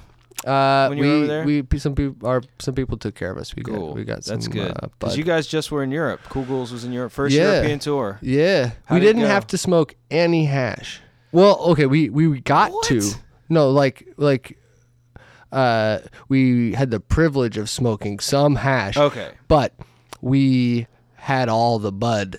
You were uh, able to we find could want. flower pretty- right? Because I would prefer, you know, that's that's what I'm trying to say. I would. I, I do too. And you know, you get it very rarely over there. Which I think you uh, you had a luxurious tour because my experience, except for like certain places like the Netherlands, Denmark, like you're not gonna find like really good weed very often. Yeah. no, I mean we smoked some Yeah. kind of bad weed. How was the tour? It was awesome. Yeah. I don't know. It was just another. It feels it feels like just like a different time. Like Yeah, it's kind of surreal being Yeah. over there, huh? yeah, and then Everything's all back, old as fuck, and like people are speaking different languages, and you're just like, "What is this strange world?" Yeah, totally. I love it. Yeah. so much. I love it too. But it, it, it was definitely like uh like a time warp, you know? Mm-hmm. Like there was post that tour, then there was that tour. I mean there was pre. Yeah. During, you know. Blah blah blah. Proto post. Proto post punk talking heads. Uh but yeah, hoping to go back real soon. It was awesome. And on that note, to wrap up that brief conversation about their uh, first European and UK tour, here's um, Oh right.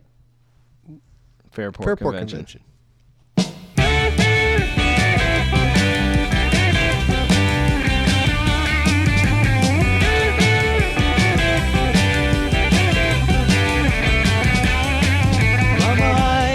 Keeps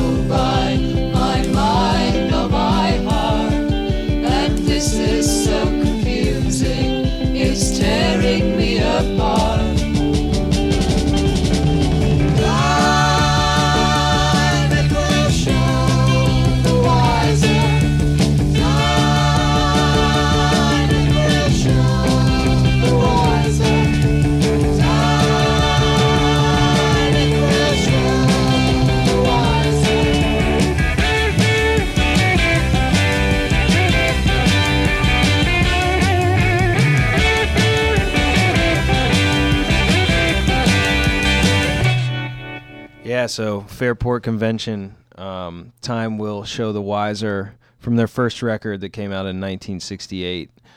Yeah, that's a that's a jam. That's a rocker. Yeah.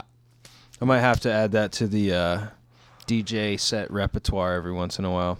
I don't have that record. I almost got the um, what's it the the Lily and the Liar little Oh yeah. Um, double L one. Uh, yeah. Uh, uh, Lee. Uh, something in Leaf and Liege. Liege That- and Leaf. Something like that. I almost got yeah, that I record pulled that. recently. Wow. But I I probably went with something Yeah. else. I mean, to be to, to be like most most of their stuff, you know, I'm kind of like, eh, I could take it or leave it.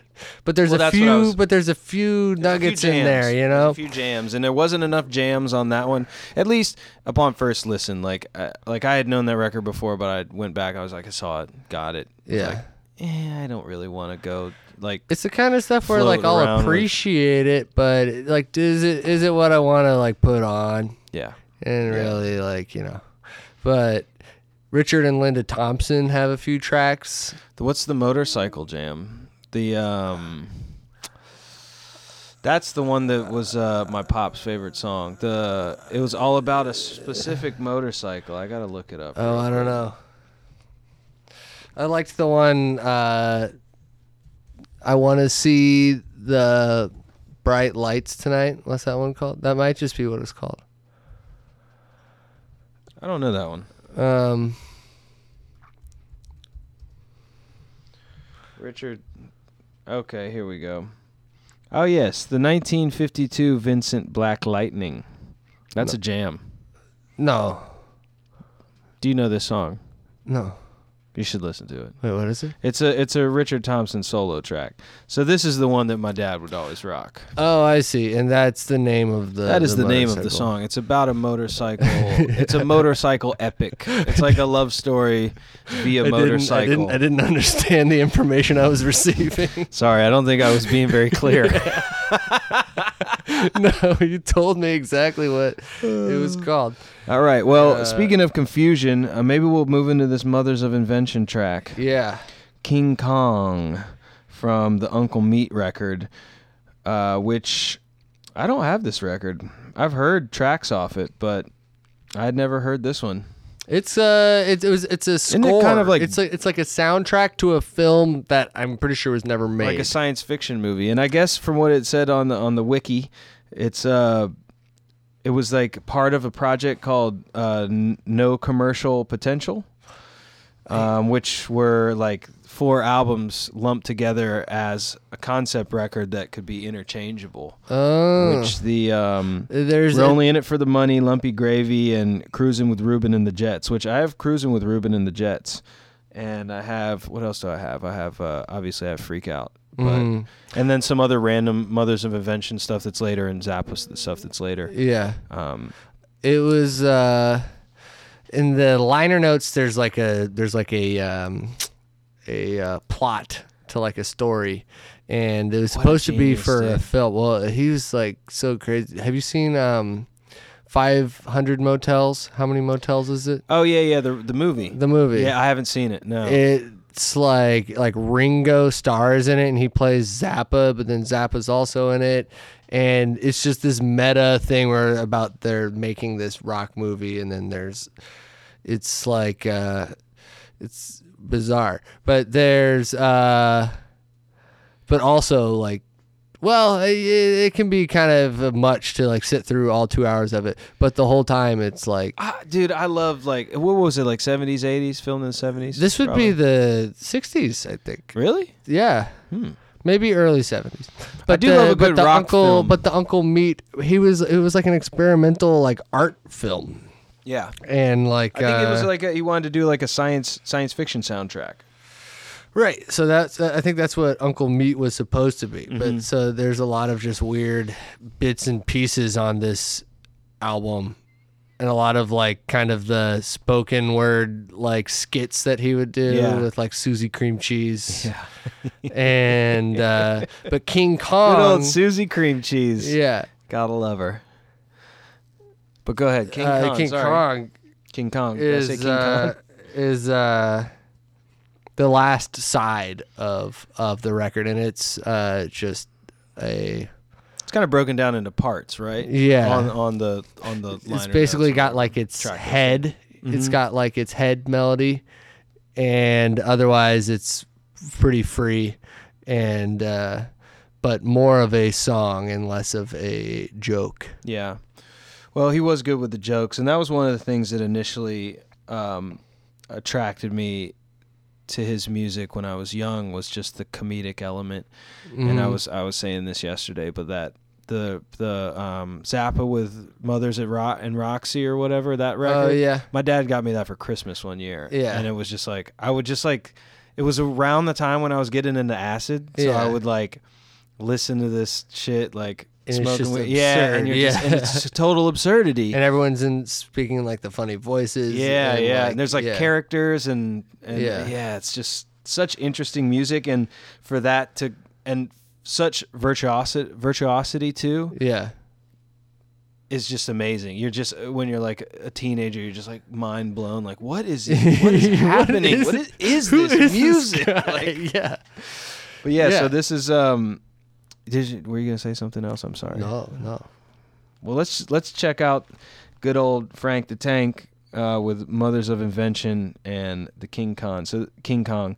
So this is the this is a rip from YouTube, guys. So it's like a part one of our YouTube rip. So we're just gonna play that and say fuck it, because I'm not going to spend thirty dollars on the record or try to buy it all Nah, off nah, uh, nah. off uh, iTunes. So here we are with the Mothers.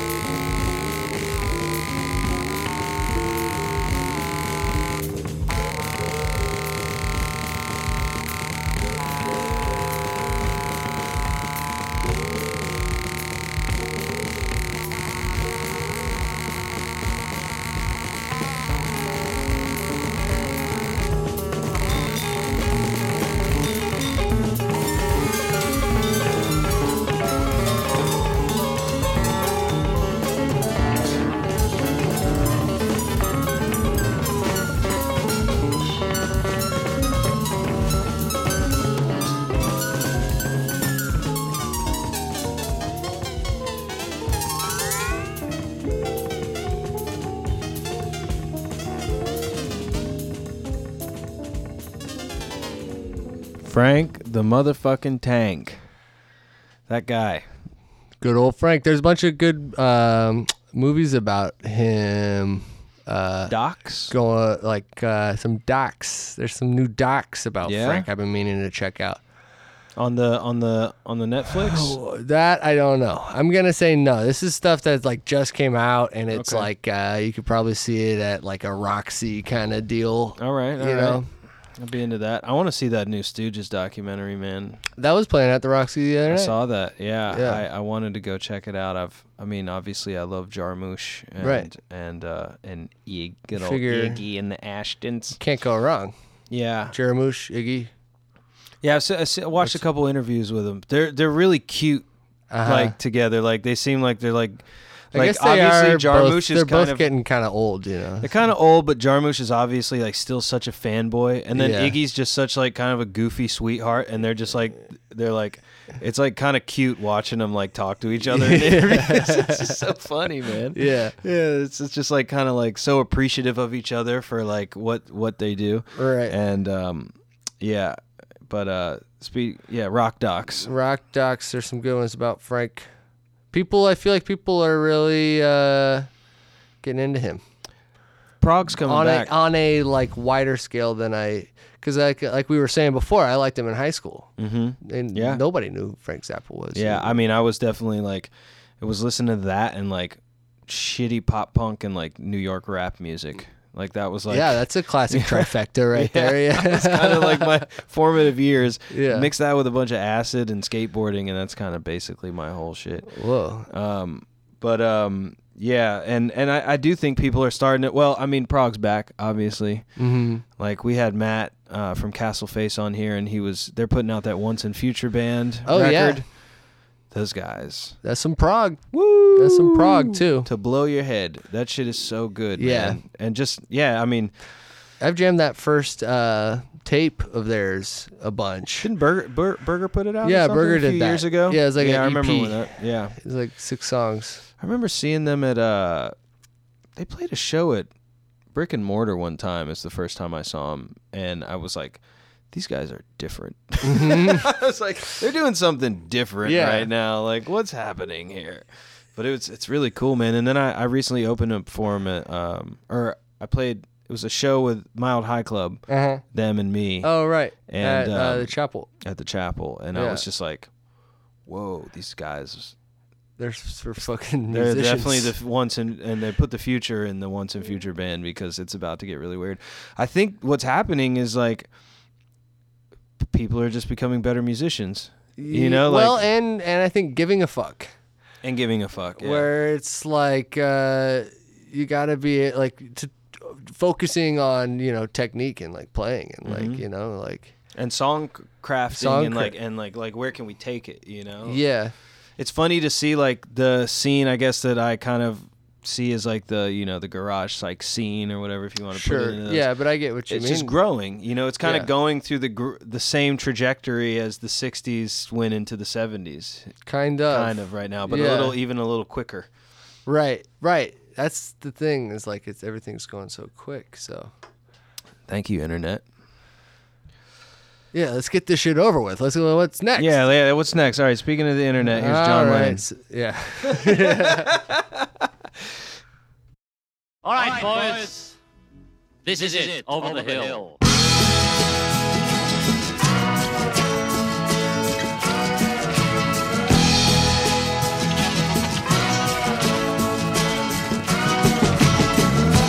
We don't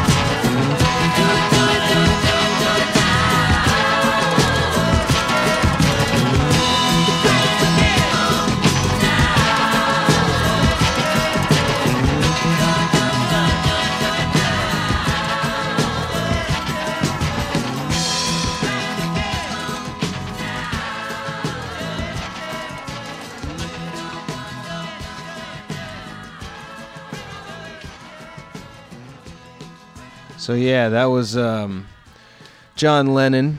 You guys might have heard of him. He also goes by the moniker John Lemon. Mm-hmm. John John Lemon. John Lemon. That's his reggae record. John Lemon. Jaw Lemon. Oh, that would be the worst reggae cover record. Um, but that's the track. Uh, Bring on the Lucie, Free to People from the Mind Games record. Yeah. 1973. Pro pro tip that Mind Games is on YouTube, full album, no ads. I work at a cafe and I don't have Spotify, so I know I keep Your YouTube game is strong. my YouTube game. I like to think of as pretty strong, as far as like uh, no ads. music. Yeah, That there's no ads on it. I mean, I'm sorry, I'm blowing it up right now. Yeah, it's gonna like there's gonna get at least like ten thousand hits just yeah. off this podcast. At. You least, fuck dude. yourself. no, but I mean, obviously, But uh, so uh, that one's been on heavy rotation for me. I don't know uh, the record too well. I don't listen to a lot of the John Lennon solo stuff. I tend to side with Yoko and her solo endeavors. Oh man. Okay, that's cool. I respect. That's cool. I respect that. I get some flack I- for that every I once in a while. think I'm not opposed to to Yeah. John Lennon solo, but No. I just I have such a deep love for Yoko. I I like. I, I think Yoko's awesome. Mm-hmm. I think it's really cool that John Lennon married Yoko Ono. Mm-hmm. It's just you know just in that it seems it seems counter. It seems, just seems odd. But then it's that's, what that they that's married each other, cool. or that I like Yoko more. Uh, both. I mean, it's just like I think I do I that think Yoko. I think Yoko's. troublemaker. Yeah, I don't even think you. I don't I- really you don't think- even. You don't even like it. I don't stand behind any of my ideas. What are you talking about, man? You don't even like it. I actually do love it. I love it. I love it. She's such a weirdo. I think she's tight, And her but backing when band, she's- her oh. backing band was so fucking good that like even when she does the Yeah, yeah, yeah. shit, like the fucking groove for the pla- Plastic Ono band is so fucking sick that Okay, I'll I, I love that. I'll listen to it again, but I'm telling you that I Check it out. probably am. You know, One track, and this is a little. I think this is a little later, but the track "Dogtown" from Yoko Ono. uh huh. it's almost it is it's got kind of like a reggae groove to it it's like uh one of those songs that like when everyone in the 70s was trying to do like at least like one reggae song Okay. Like every rock band Yeah, was like trying the to do kind Clash of and like yeah. everything everybody tom petty fucking whoever everybody's got a reggae song in the 70s which i want to I, I need there to be a compilation i should probably should make a compilation or a mix at least of like all the 70s But, okay, but it's a Yoko song. it's a Yoko song, and it's called um, uh, Dogtown. And I think it's from the record. I, I'm gonna say the record wrong, but it might be Heart of Glass. No, that's that's incredibly wrong. that's a Blondie record. Um, I just remember uh, trying to listen to Double Fantasy, and that's Mm-hmm. a song that's half John songs, half Yoko songs, and they're alternated. Like it's a John song, and then it's Gotcha. a Yoko, then it's John, and all of the there were like a number of John songs on the record that Mm-hmm. I specifically like got the record for. Like like I, it's got like So wa- it's got through it's a- got watching the wheels. Mm-hmm. It's got like a few other ones. And then, but I had to get through the Yoko tracks when all I wanted to listen to were some of these John Lennon songs. yeah. Like if I was in the mood for a Yoko Ono album, I would put on a Yoko Ono album. If I'm in the mood for a John Lennon album, you know what I mean? Like, Well, that's how they did all their singles together. It would be one side John Lennon and one side Yoko. yeah. Um, but the the record is called Season of Glass, not Heart of Glass. That was Mm-hmm. ridiculous to say. Season of Glass. Season of Glass, Dogtown. The song, it's it's one of my. It's probably in the top ten favorite songs of my whole life up to this point. I'll It's- check it out. It's it's a it's a jammer. But yeah, that being said, I kind of I kind of always say that just to get a rise out of people. Even though I do feel that way, I, I tend to put a little more emphasis behind it just to, as a joke. Yeah. Because people will be like, "Ugh." some people get like really like, what did you say? What's happening right now? What's happening right Yeah. now? I love how like yeah, dude. So many people are like that with the Beatles. You know, It's so stupid to me. I don't know. In my Yeah. opinion, it's just. I mean, the Beatles are great, but Yeah. See, I don't, I don't, yeah, I don't like, because everyone thinks that they're like the only one who would get that way. They're like, oh, the Beatles are my band. it's almost But kind of like, like- that's- silly at this point. It's like the Beatles are the thing- everyone's band. Like, yeah, they're let's everyone's be band. honest. You're not And the unique individual in the room that And- knows about this wealth of knowledge of Yeah. music that has never been discovered by mankind. Right, right. It's like, But the Beatles does speak to people, so I get it. Hey, I think they're the best band. I am of that opinion. I think. I the- think the Velvet Underground are the best band. no, no. The Beatles are the Beatles are were, were the best band. They, But- I'm gonna give them they're the they're probably the best band, but But you know, you don't need to get all like weird about it. Yeah, I probably shouldn't get insecure about it right now. Um, I just, you know what it is? It's I guess that like I had such a time with the Beatles. Like that was same time around like the Frank Zappa introduction. Drugs was the Beatles too, and and you know it's always of course it's the Stones Beatles thing. And my dad was more into like the '70s Stones, like the more country-fied Stones, and I was like, what is this shit, man? I want to hear this like Eastern sitar crazy shit. And uh, I love the Beatles so much that I think it's something like for me, it's like Tribe Called Quest. I love Tribe Called Quest so much that I just at one point was just like, I hate Tribe Called Quest. Like, well, you just can't listen to it. I just can't listen to it. No, but I, I actually be like, I hate this band. Fuck Oh. them.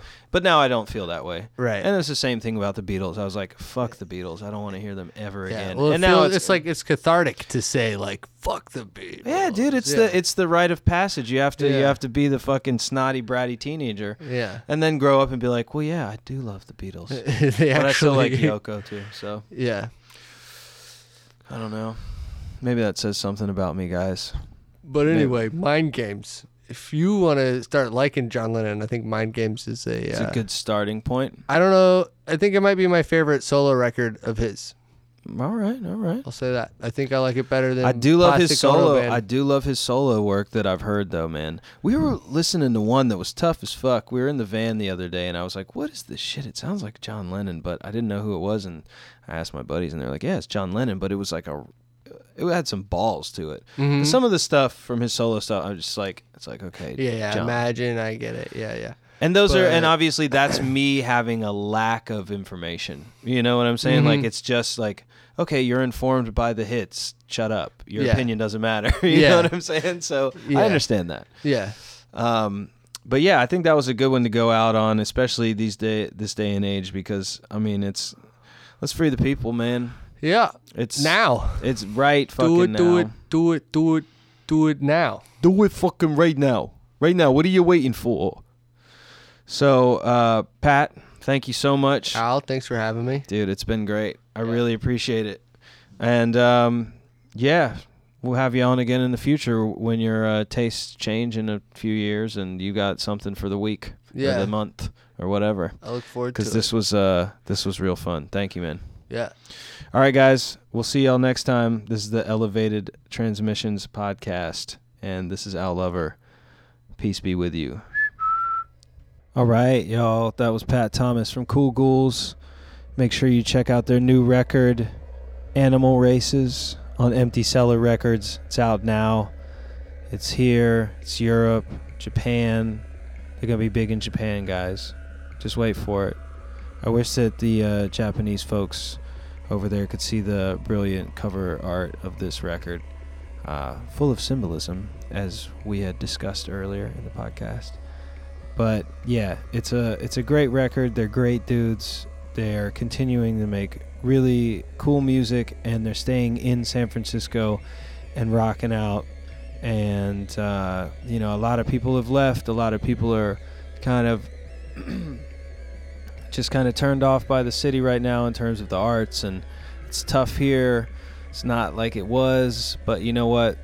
They're continuing to bang it out and keep the music alive here along with a lot of other people. And it's great to come back here and still go to shows see people out see people supporting um, in this amazing beautiful city. So keep it strong san fran. We love you and this is al lover I'll see y'all next time. Peace be with you.